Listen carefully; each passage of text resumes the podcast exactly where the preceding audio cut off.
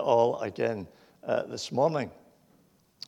Actually, I was quite impressed uh, as we were driving past the cenotaph. Quite a large crowd of people had already gathered, and then there was a very impressive parade coming down the, down the uh, street uh, towards us. And uh, we, we, were just remarking on that, actually, that there aren't so many towns now, I think, where there is still quite a good support for the uh, cenotaph remembrance services. I don't know, I don't know how many of you uh, watched the Festival of Remembrance uh, last night. Uh, I'm always tremendously impressed by that. Actually, I think it seems to get better uh, every year, but it was a, a wonderful uh, remembrance festival uh, last night. Fortunately, there are some things we can still do reasonably well uh, in this country. We can't run a parliament for the life of us, but uh, the precision of that uh, service last night was certainly something to behold.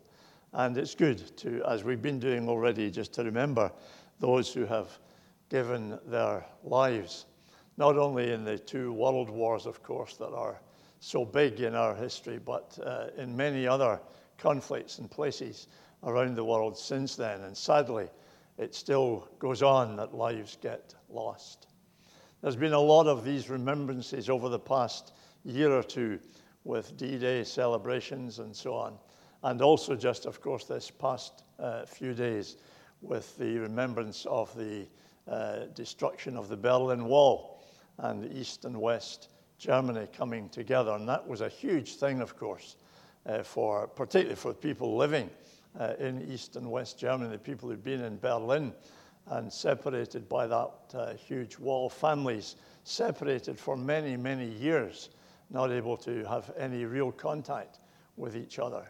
So that was a huge thing. And what surprised me uh, this week is the number of people uh, on radio and television uh, who actually were not even around when the Berlin Wall came down. They were not yet born. It just makes me feel a wee bit older uh, each time when that kind of thing happens. But uh, yeah, we give thanks to God today for His uh, goodness to us and for the courage uh, of many men and women who have given themselves and worked hard for our freedom and for what we can enjoy today. Well, our Bible reading is in Acts chapter 16. Uh, sorry, I keep forgetting to look up the page in the church Bible, but I'm sure uh, you can look up the index there if need be. Acts 16 in the New Testament comes after the Gospels, and then we're into the book of Acts, and it's chapter 16. And we'll read from verse 6 uh, down to verse uh, 16, 15 rather. This is the Word of God. Paul and his companions traveled throughout the region of Phrygia and Galatia, having been kept by the Holy Spirit from preaching the word in the province of Asia. When they came to the border of Mysia, they tried to enter Bithynia, but the Spirit of Jesus would not allow them to. So they passed by Mysia and went down to Troas. During the night, Paul had a vision of a man of Macedonia standing and begging him, Come over to Macedonia and help us. After Paul had seen the vision, we got ready at once to leave for Macedonia, concluding that God had called us to preach the gospel to them. From Troas, we put out to sea and sailed straight for Samothrace, and the next day on to Neapolis. From there, we traveled to Philippi, a Roman colony and the leading city of that district of Macedonia, and we stayed there several days. On the Sabbath, we went outside the city gate to the river, where we expected to find a place of prayer. We sat down and began to speak to women, to the women who had gathered there. One of those listening was a woman named Lydia, a dealer in purple cloth from the city of Thyatira. who was a worshiper of God. The Lord opened her heart to respond to Paul's message. When she and the members of her household were baptized, she invited us to her home. If you consider me a believer in the Lord, she said, come and stay at my house. And she persuaded us. Amen. May the Lord add his blessing to that reading of his word.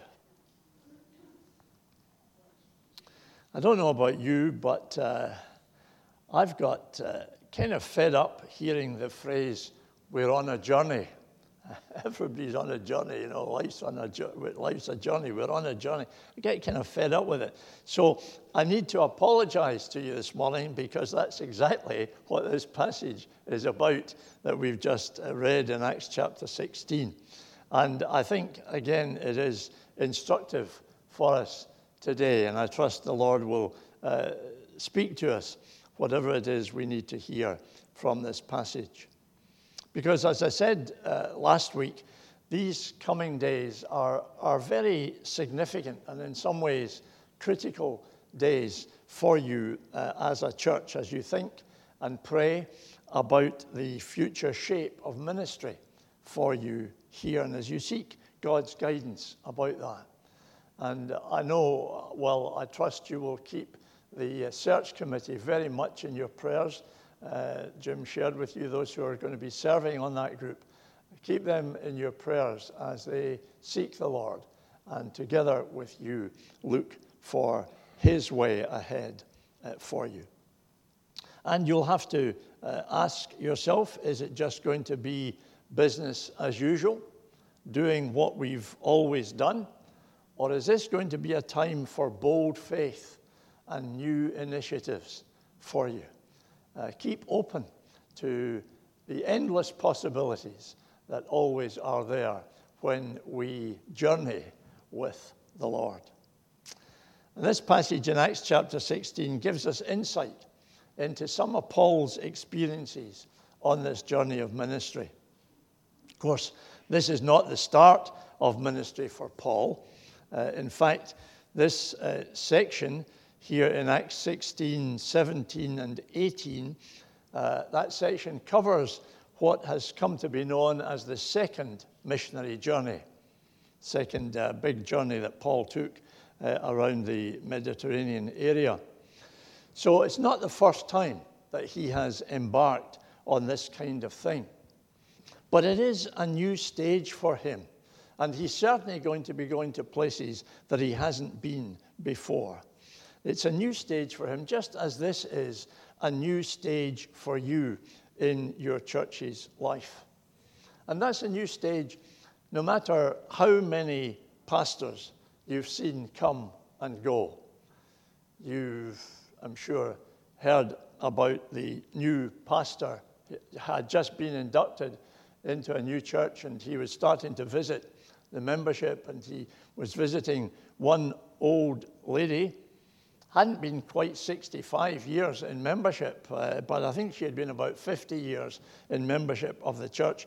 And the pastor, just trying to make conversation, says, My, I'm sure in that time you've seen a few pastors. And the old dear says, Aye, and each one was worse than the one before. So that's a good way to greet your new pastor, you know. But uh, be praying very much for that because these are important days for you. Actually, the journey that we're talking about for Paul begins back in chapter 15, if you still have Bibles open in front of you. Back in chapter 15 and at verse 36. And it begins with a clear conviction. Clear conviction on Paul's part about the importance of pastoral care, of genuine concern for one another, of encouraging believers to go on with the Lord. That's what verse 36 says. He says uh, to Barnabas, Let's go back and visit the brothers in all the towns where we preach the word of the Lord and see how they are doing. And uh, he was keen to know that they were going on with the Lord, that they were uh, living in uh, clear discipleship uh, for him. See, what Paul had in mind was not just a holding hands operation. It wasn't just a sharing of hearts and licking of wounds. It was a determination to spur one another on, to refuse to settle for the mediocre in our Christian lives, but to keep moving on to higher things, to see some of the ungodly beliefs that we so easily live with as Christians rooted out to see more and more of Christ's likeness growing in one another. That's what was in Paul's heart for these believers and these churches that he was about to visit. And, and that's the conviction that, uh, that we need. And that's the kind of attitude that we need to be living in. To spur one another on. The belief that there's always more in our Christian lives than we yet know. I've not yet arrived, says Paul to the Philippians. I've not yet arrived, but I'm pressing on for the prize of the upward call of God in Christ Jesus. That was his attitude.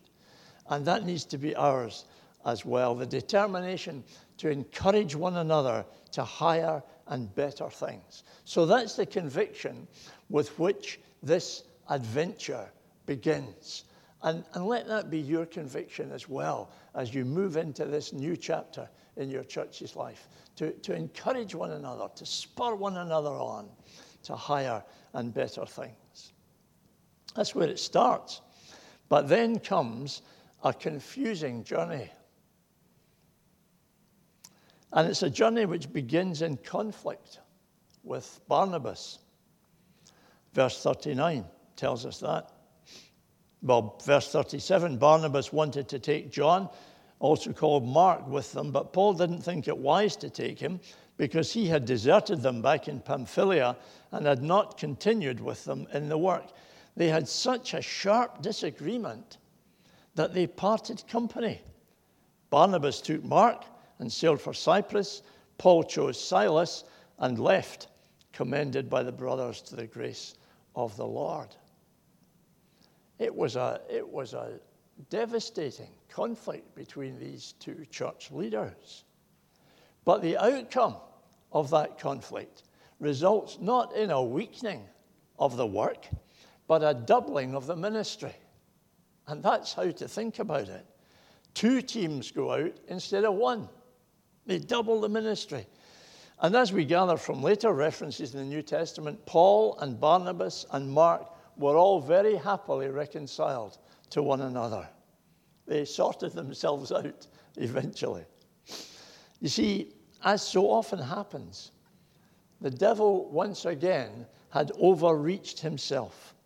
And what he meant for harm, what he meant for destruction to the fledgling churches, the Lord works together for good when we operate out of grace and forgiveness and openness and acceptance. As you well know, there is no place for unforgiveness and bitterness in the believer's heart. We're simply not allowed it. We're not allowed it. You remember what Jesus taught his followers to pray Forgive us our sins as we forgive those who sin against us. And Paul is very clear. There's a passage in 2 Corinthians chapter 2 and at verse 10 where he, he says that living in forgiveness is essential so that Satan might not outwit us. And he says, I am perfectly willing to forgive this person who had had to be disciplined in the church's life. I want to encourage you to do the same he says to the Corinthians, to exercise forgiveness so that Satan might not outwit us. You see, Satan always wants to keep believers locked in unresolved conflict. He loves it. He's the only person who benefits from it. But Paul says we are not unaware of his schemes. And we need to be aware of the enemy's schemes in trying to create turmoil and division and bitterness and tension between us. And for some of you, I'm sure, there will have been, there will have been a bit of confusion and maybe even hurt in these past days. Things may have been said and done that you found hard and unhelpful and even painful. But I want to urge each of you to live in forgiveness and to work for reconciliation and harmony. That's going to be very important for you in the days ahead. To think the best and not the worst of those with whom you may have disagreed. See, ministry and mission often grow out of a period of confusion and difficulty for God's people, so long as our attitudes to one another are right.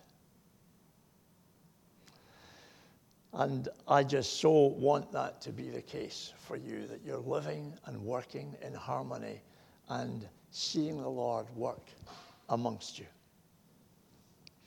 Of course, there's yet more confusion for Paul and his companions. The confusion of this journey is by no means over. As they continue on their way, they come to several closed doors and dead ends. That's the story of verses 6 to 8 that we read. They, they tried one or two places and nothing seemed to be right, nothing seemed to be opening up for them at all. And for a little while, it's difficult to know exactly what they're meant to be doing. They kind of wander from one place to another, and, and, and nothing is sure and certain for them. And it'll not be unusual. Indeed, indeed, it'll be surprising, I think, if you don't have periods like that in the coming months. And you may find yourself asking, are we doing the right thing here? Why is the way forward not clearer for us? Why is there this uncertainty? That just happens on the Christian journey. For all sorts of different reasons, it happens. Until the Lord has us listening to Him, hearing from Him, and going the way he wants us to go to the place that He wants to take us, which may not have been in our minds at the start. What's very significant in Acts 16, however, is that in spite of uncertainty and closed doors, the one thing Paul and his friends did not do was to give up. They did not stop the journey, they didn't give up. He kept going on and moving forward. And because of that, there comes a convincing call. A convincing call. It's Paul's vision of the man in Macedonia uh, calling, Come over and help us. And we concluded, says Luke, that God had called us to preach the gospel to them. And that's what we need to have ringing in our ears that clear call to mission. That's what we're here for. Not just to support and encourage one another, though that's very important.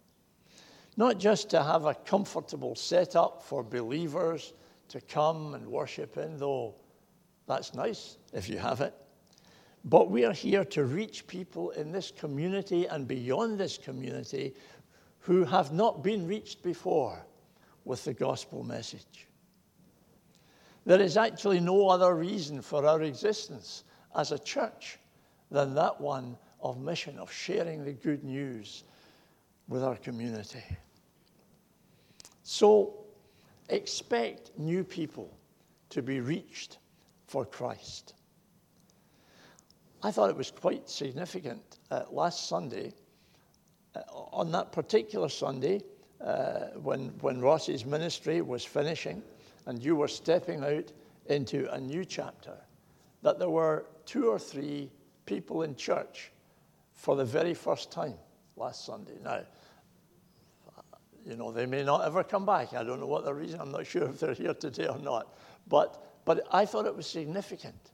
Then it was almost symbolic that the Lord was saying, there are new people to be contacted. Expect new people to come amongst you in the days ahead. So, we're here to reach others with the gospel. We're here to share the good news of Jesus.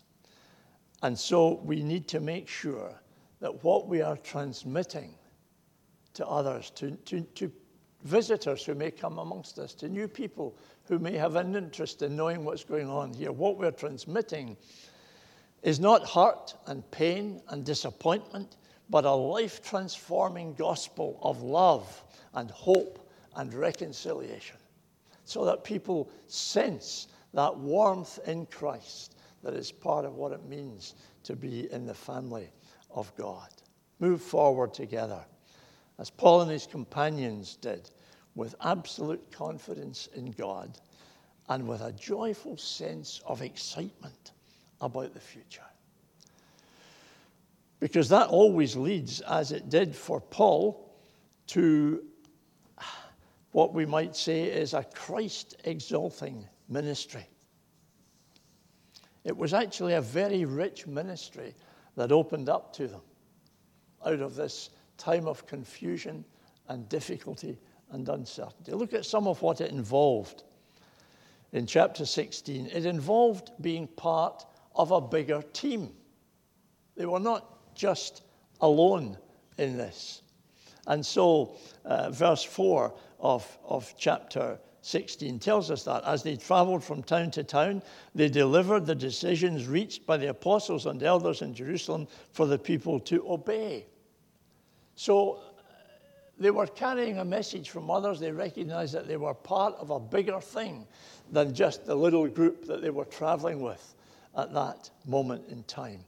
And that's true for us as well. Hey, there are other Christians in Airdrie. There are other Christian churches in this community. There are many kingdom people in Scotland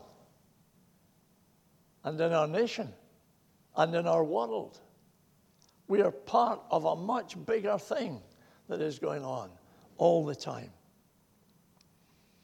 I came across uh, some uh, statistics just uh, a week or two ago from the Baptist World Alliance uh, of the figures of the last 10 years over uh, Baptist membership, Baptist uh, World Alliance, churches connected with the Baptist World Alliance. Now, these are just Baptist churches.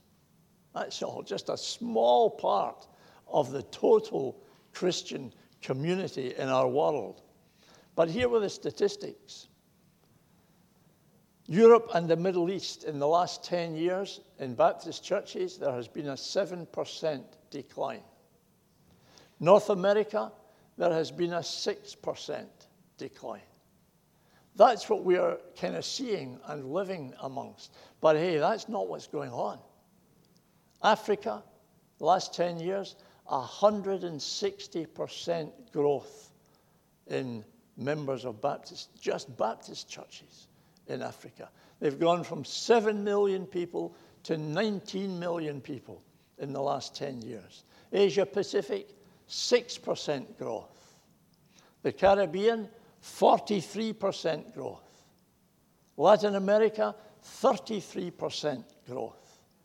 So that the global growth for just Baptist churches has been more than 30%, gone from 36 million people worshiping like us in all sorts of different ways to 47 million. We're part of something bigger that is happening in our world right now in the power and presence of the Holy Spirit of God. We need to remember that.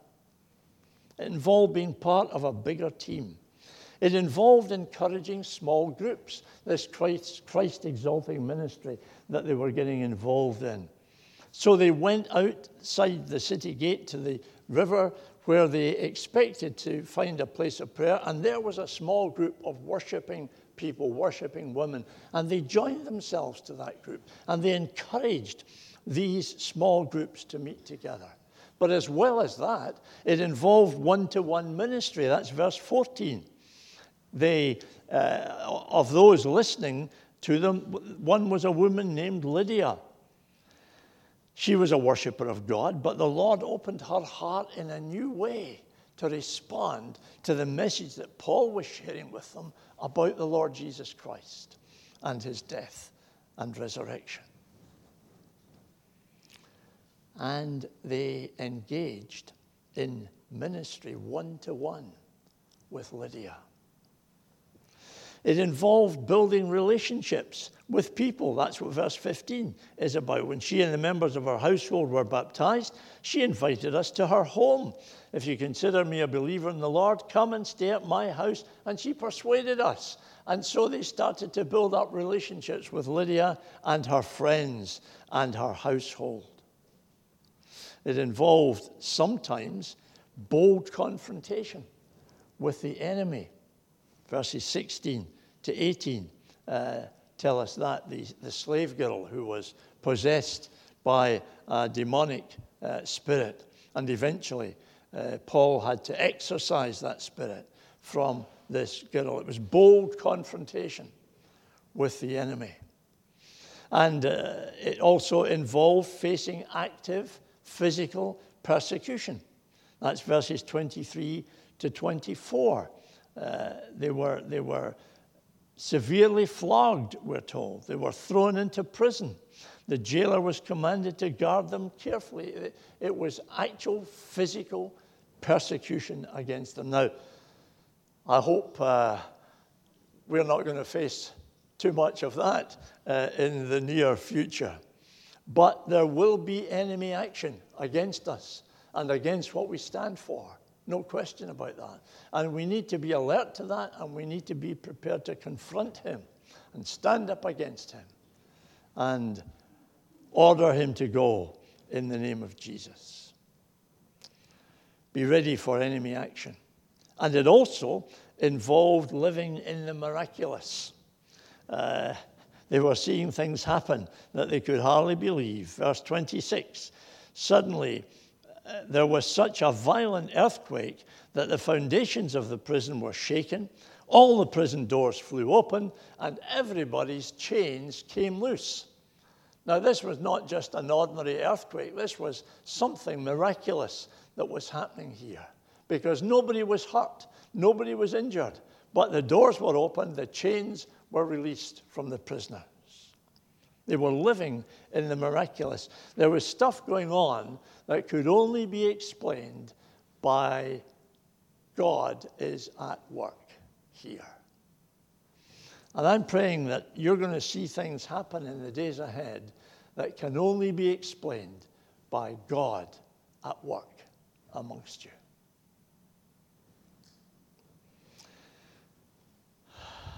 Read on uh, because it involved kingdom growth. Verse 5, go back to verse 5 of that chapter 16, and uh, tells us there that the churches were strengthened in the faith and grew daily in numbers. Uh, verse 15 tells us uh, about the growth around Lydia and her, her home group. And then verse 33 uh, gives us another insight uh, into what was happening with the jailer from the prison at Philippi.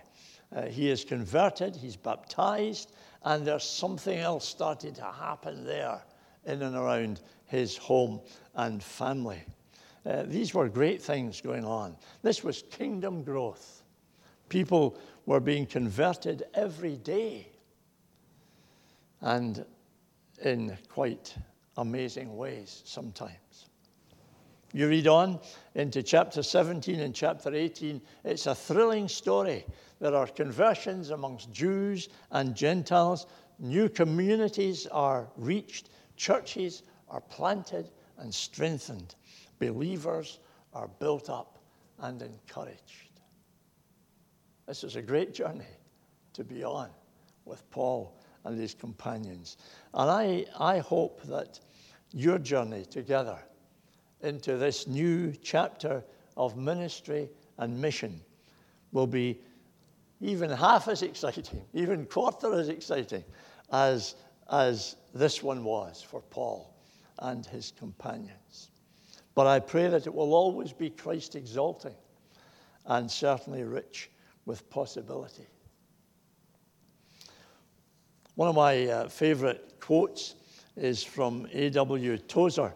You've probably heard it from me before, but it won't do you any harm to hear it again if that's the case. Here's what Tozer wrote Unbelief says, some other time, but not now. Some other place, but not here. Some other people, but not us. Faith says, anything God did anywhere else, He will do here. Anything that God did at any other time, He's willing to do now. Anything God did for other people, He is willing to do for us. Believe that. Hold on to that. And I simply want to encourage you to go for it with all the, all the vigor and courage that God gives you in the power and daily infilling of the Holy Spirit. And be alive with expectancy to see what God will do amongst you and through you in the days ahead. Don't let it be just business as usual. Move into a new chapter in your life together as an exciting chapter. There may be some uncertainty and confusion along the way, but keep going until you see that outcome that the Lord is planning and has planned for you as a fellowship and as a witnessing team in this community in which the Lord has placed you. May God bless you abundantly in the days ahead as you seek to follow his direction and his leading.